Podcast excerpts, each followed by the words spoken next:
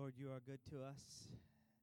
You're a good God, and forgive us when our interpretation of what good is in the scope of what we want, what we would delight in, what we'd even have falsely fallen for, would appease the deep desires of our heart when the only thing that's going to really fulfill us is knowing you and being close to you.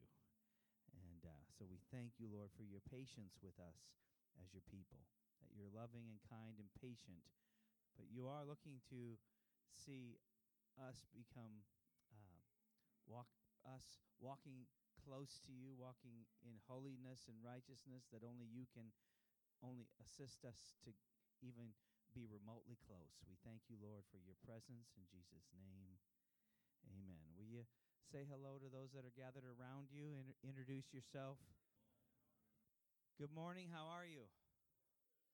I'm Lance, pastor here at Falls Church. My wife is working with the kids this morning. I'm used to her preaching right there, so I'm used to her giving me that look like don't go any further with that. So you could be in trouble today with limited liability. There's Carl. Yeah. So Carl, you got a big responsibility. Because Joan has those looks that scare me, and you've got a nice countenance about you. I'm not scared of you yet, Carl. I decided on an overall title as we continue to work our way through the rest of the book of Luke, the life and times of Jesus. My mind was stuck on this verse, not in Luke, from Acts 17, that kind of describes the followers of Jesus, those that they were labeled or talked about as responsible for turning the world upside down. I think it's a pretty cool statement. And I know we always think about like getting things right side up and God's way, but when truth lands in the midst of lies and deception, it's a real threat to the kingdoms of this world, to the ways of this world. And in Acts 17 it said, "But the Jews who were not persuaded, becoming envious, took some of the evil men from the marketplace, and gathering a mob, they set all the city in an uproar and attacked the house of Jason and sought to bring them out to the people. But when they didn't find," they're talking about the disciples, "when they didn't find the disciples there, they dragged Jason and some of the brethren to the rulers of the city, crying out, 'These who have turned the world upside down have come here too. Jason has harbored them. And these are all acting contrary to the decrees of Caesar, saying, there is another king, Jesus.'" When you declare the lordship of Jesus Christ over your life, over your family, over your home, over your work cubicle, or your work trailer, or your car, it is a direct threat to the kingdoms of this world. It's a pretty bold declaration. It says, verse 8, that they troubled the crowd and the rulers of the city when they had heard these things, that there was another king, that there was a Lord Jesus Christ. How many believe the Lord Jesus Christ should be declared over this city through our lives? Amen? So declaring the lordship of Jesus is a threat to every generation on the entire earth, every kingdom, every person, every ruler, every politician, every business owner, every person who's building their own life, watching after their own affairs, every person desiring to mind their own business, straight into HE hockey sticks. Every person God gave a soul and God loves needs a radical truth of Jesus, and it will upset business as usual. It will upset the normal, or upset the food cart, as they say. There's too much on the line to sit quietly and mind our own business. So I've subtitled this under this title, Upside Down. We're going to kind of keep over the next few weeks. I don't know, I think through Easter at least. But my subtitle today is Tragedy versus Tragic. Okay, we're moving from Luke chapter 12 to Luke chapter 13. And really, don't get too stuck on the words, because really tragedy and tragic, they're kind of the same thing, really. But it's a little bit like when you're using a word and you say to somebody, "Let me tell you the story, this crazy story," and then they say, "You think that's crazy? You should listen to this." So they're still talking about crazy, but they're measuring it to another form. You know what I'm saying?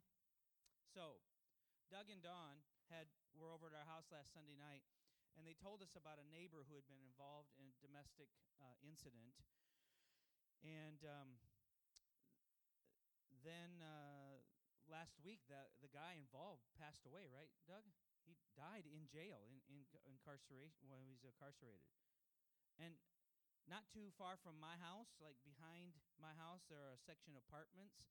It wasn't too many months ago. Do you remember that guy they found with an apartment filled with, like, guns and rifles and pistols? He had, like, 4,000 weapons in his apartment. Not quite that many, but hundreds and hundreds. And, you know, most of us, you know, hear about certain things, and then when it's right in your neighborhood or somebody that you know, like, it brings another level of to you about, like, wow, this is weird that these kinds of things that you hear about, like, on the national news is something that's, like, happening outside of our door, down the street and around the corner. Most of the real mega dramas unfold far away from us, like a bombing in France or a tsunami off the coast of Africa, an earthquake in Central America, a shooting of an army base on the East Coast or West Coast, and an explosion in Boston. And the closer that something happens to us, the more surreal that the brevity of life becomes. And sometimes all these wacky things happening all around the country and the globe makes us feel at times like we're kind of safe here in this little place of, you know, the Sioux Falls, can you say metropolitan area? What would you say, the Sioux Empire? Giant empire. Who is ruling this empire, by the way? It sounds intimidating. But I'm glad I live in South Dakota, not Los Angeles. You know, I'm not frightened by the hood of Brandon.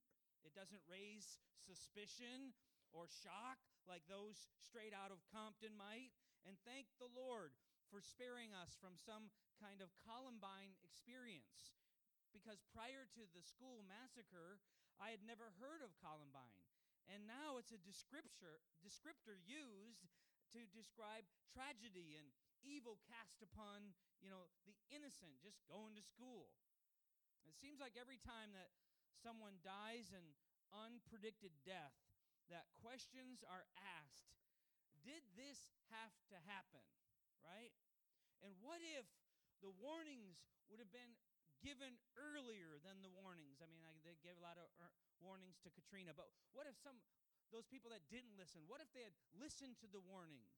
What if the FBI would have followed up on that lead before the big crisis? What if they would have taken better care of themselves? How many know you've said goodbye to some people and you thought, wow, they didn't take that good care of themselves? If they, you know, what if he drank less Mountain Dew and ate broccoli?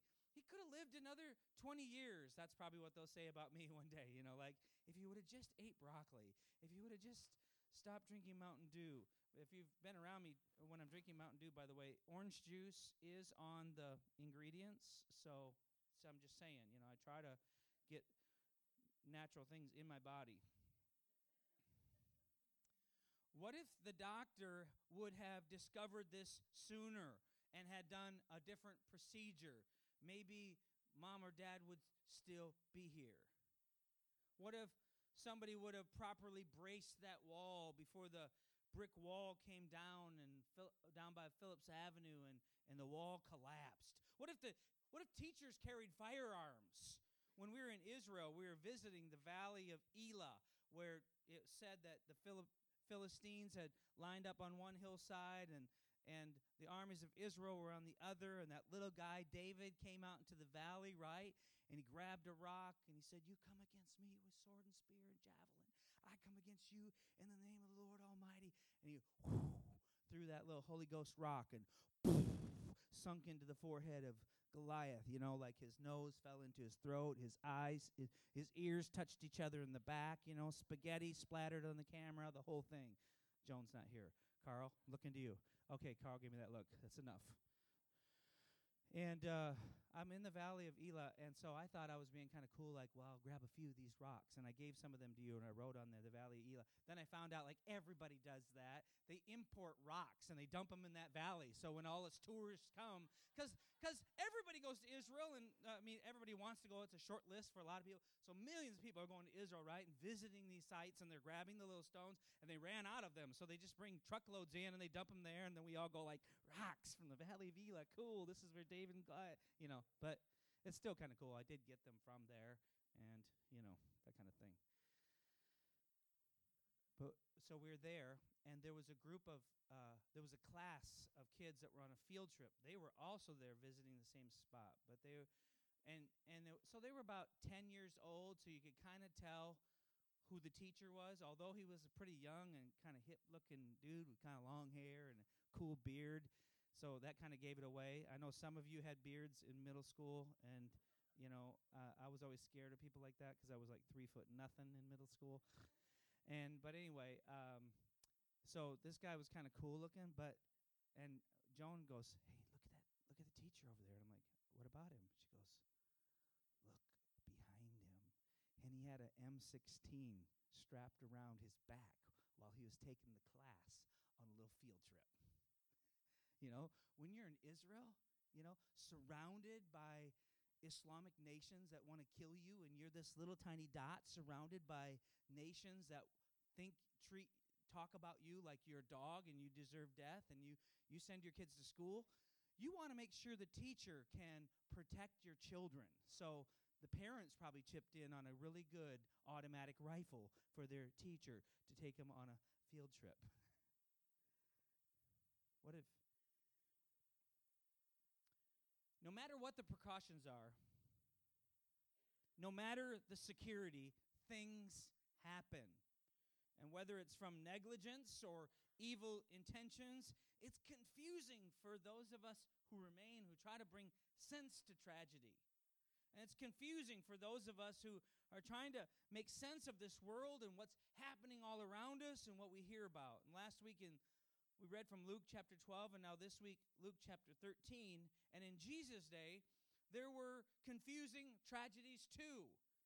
Things that didn't make sense, that when Jesus shows up here in Luke chapter 13, the people that are there begin to ask him a question. They say, verse 1, now there were some present at that time who told Jesus about the Galileans whose blood Pilate had mixed with their sacrifices. Now, I've never preached on this verse before, but I want you to notice a couple things. The word Galileans and Pilate and their sacrifices. So the their sacrifices is attached to the Galileans, okay? Jesus shockingly broaches a time where evil lashed out against some of the people of God that these folks knew. They obviously was some kind of tragedy that they were aware of, that they wanted the sage or the teacher Jesus talk about this, help us understand why this happened. The history books like Josephus, they don't give us any information, and this is the only place in any of the Gospels where this little incident where Pilate had mixed the blood of the Galileans with the sacrifices to the Lord. So they were obviously... had gone somewhere like the temple to bring their sacrifice to the Lord, and when they were killed, it was said that then Pilate had mixed their blood with the sacrifices they had brought to the Lord. Like they had come to worship, and then they were probably, you know, executed for some reason. But there were stories of Jews who were killed in the temple, bringing their sacrifices to the Lord, but not this specific light that we know for sure what they're asking Jesus. Some believe that Pilate and Herod were feuding and flexing their muscles and made an example out of some innocent worshipers, and that they're participating in the most sacred act of worship, coming to the temple and bringing a sacrifice for their sins, and Pilate slaughtered them there, known as Galileans. And Jesus was from that area, and they asked the Lord if he had heard about what happened and what Pilate did, and they were looking for an answer. Why did this happen? No matter what happened, you know, they were looking to understand it. And Jesus answers. Do you think that these Galileans were worse sinners than all the Galileans because they suffered this way? I tell you no, but unless you repent, you too will all perish.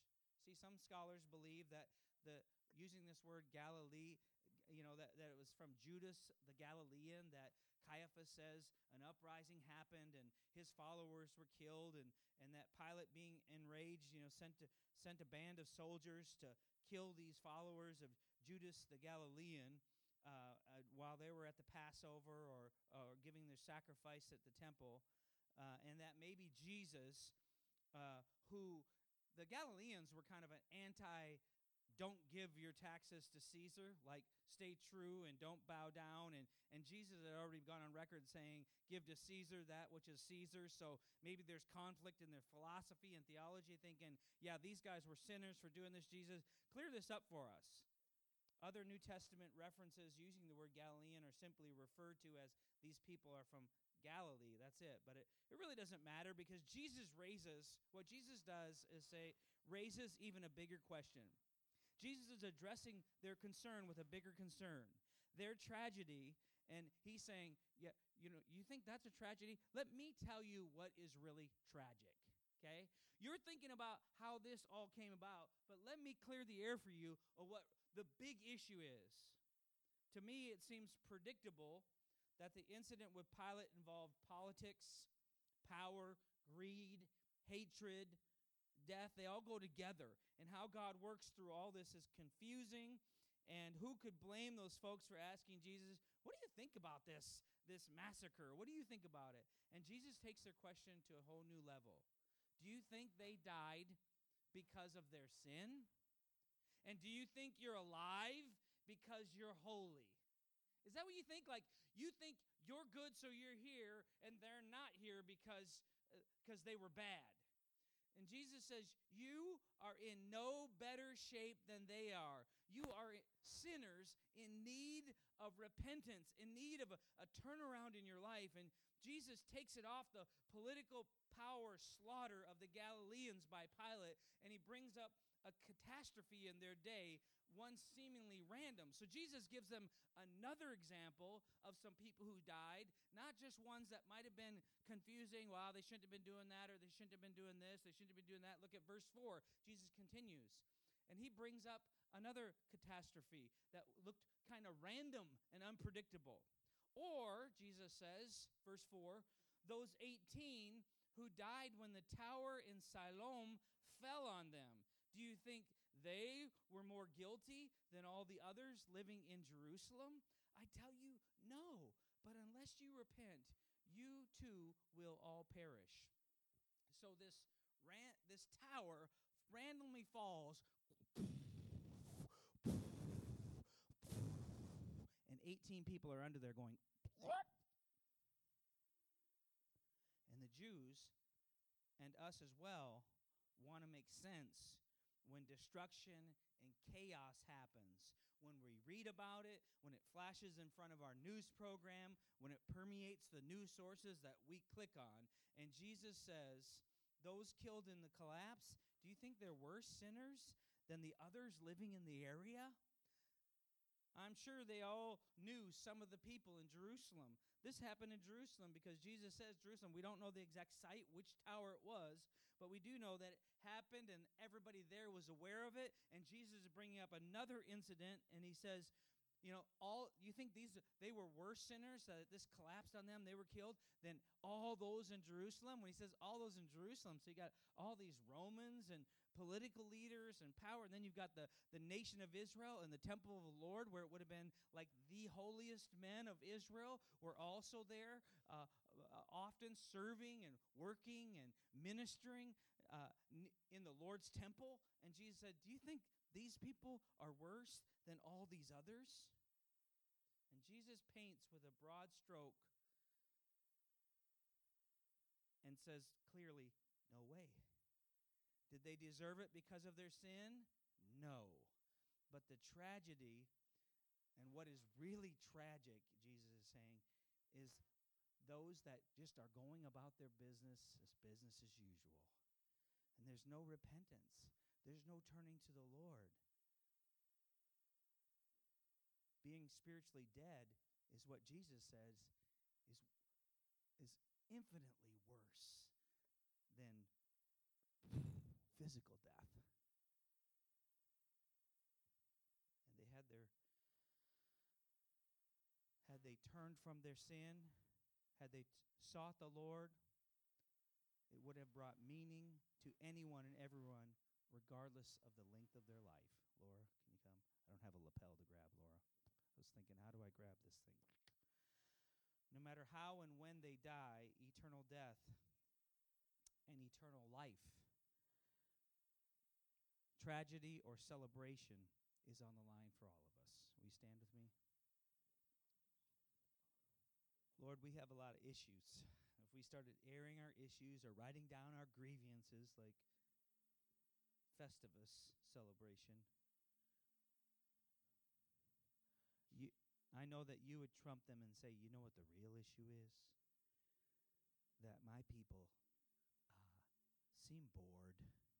They don't seem to be engaged. They don't seem to be laying down their life. They don't seem to be passionate about me. They don't seem to have turned and found the hope in a relationship with God and knowing their sins are forgiven, knowing they're free to worship, knowing that they've found the treasure of life in Jesus. That's the real issue. Lord, help us. Give us a heart of repentance and service in Jesus' name. Kind of continue here a little bit, so we make use of our time, and we're still going to share communion together today, but if you're to pick a tragedy, any tragedy, it probably crosses our mind, is this judgment from heaven for, is this a curse from heaven for sin? Or is evil lashing out? Is it a result of sin in the world and evil's lashing out, kind of splashing on the innocent or others associated with them? And it seems like Jesus could answer this the same way over and over again, that the big issue is hearts turned to the Lord. Turn from your sin and cling to God. And what does that look like? Well, Jesus kind of describes it in the next verses. I'm just reading kind of from Luke 13 today. Then he told this parable. A man had a fig tree growing in his vineyard, and he went out for fruit on it, and he didn't find any. So he said to the man who took care of the vineyard, for 3 years now I've been coming to look for fruit on this fig tree, and I haven't found any. Cut it down. Why should it use up the soil? Sir, the man replied, leave it alone for 1 more year, and I'll dig around it and fertilize it, and if it bears fruit next year, fine. If not, then we'll cut it down. The balance of the grace of God and service to God is difficult for us to process. We're not saved by works, but how could one be close to God and not bear fruit? Not have the results of godliness kind of oozing out of our pores, that's why Jesus uses a tree kind of like out of our branches. If you think about your arms as branches, that there should be good erupting out of your life. There should be those that kind of find support from you in your life and what God has done in your life.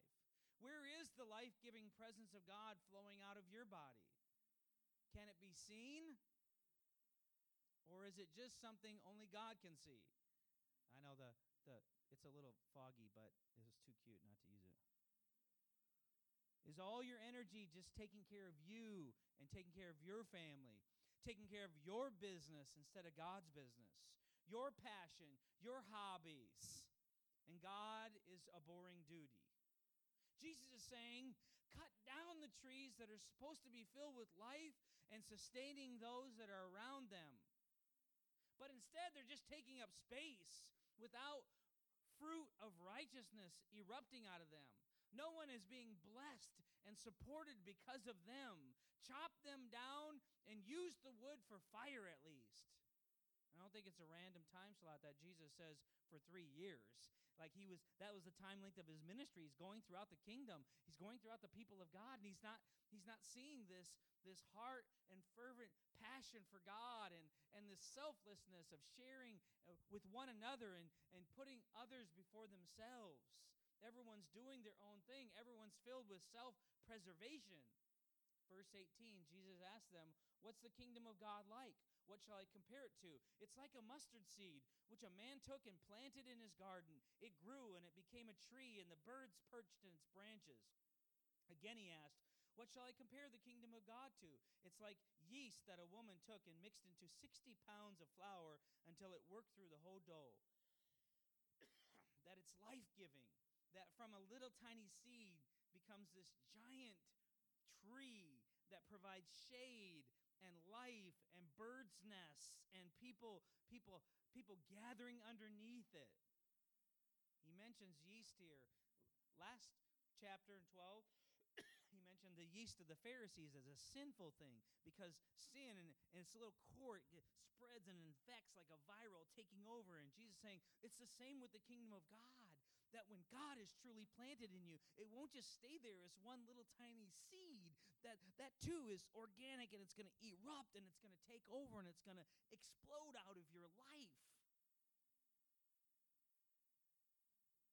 And the more Jesus talks, the more obvious to the folks that they're stuck in a pattern of self and sin, that their energy and provision for themselves has taken over their thought life. And it's a tough challenge, and people are looking at themselves. And here in verse 23, someone asked Jesus another question, because he's figured out, like, we're in trouble here. Like, when we hear the words of Jesus, what it's supposed to be like, we're in real trouble, and obviously not many of us are going to make it. He looked into his own heart, and he knew the people that he worshiped with, and he did the math, and he says, someone asked him, "Lord, are only a few people going to be saved?" Because he's looking around going, nobody's going to make it. It must be just a few really righteous people probably in the temple, he's thinking, or far away from all the other people that they've isolated themselves, and they've been able to live holy and not stumble. And Jesus says, "Make every effort to enter through the narrow door, because many, I tell you, will try to enter and will not be able to. Once the owner of the house gets up and closes the door, you will stand outside knocking and pleading and saying, 'Sir, open the door for us.' But he'll answer, 'I don't know you or where you came from.' And you'll say, 'We ate and we drank with you, and we you taught in our streets.' But he'll reply, 'I don't know you or where you came from. Away from me, all you evildoers.' And there will be weeping there and gnashing of teeth. And when you see Abraham, Isaac, and Jacob, and all the prophets in the kingdom of God, but you yourself thrown out. People will come from the east and the west and the north and the south, and will take their places at the feast in the kingdom of God. Indeed, there are those who are last who will be first, and the first will be last." And we live in a dispensation of grace, that things have changed since Jesus took our sin upon him on the cross. But do you think that means that Jesus did all the work and you do nothing now? Because if he did all the work on the cross and we do nothing, aren't we just as guilty as those people he walked throughout and said, "I don't see anything coming out of your lives.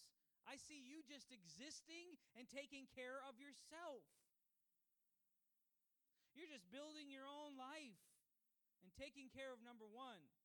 And Jesus is still looking for the fruit of righteousness coming out of your life. I'd never eaten a pomegranate before, like pomegranate, juice and all that kind of stuff. And I was at my daughter's house and cracked one open. She's like, "Dad, try this pomegranate." I said, "I've never seen that thing. What the pomegranate? I do not know." And she's like, "You'll like it."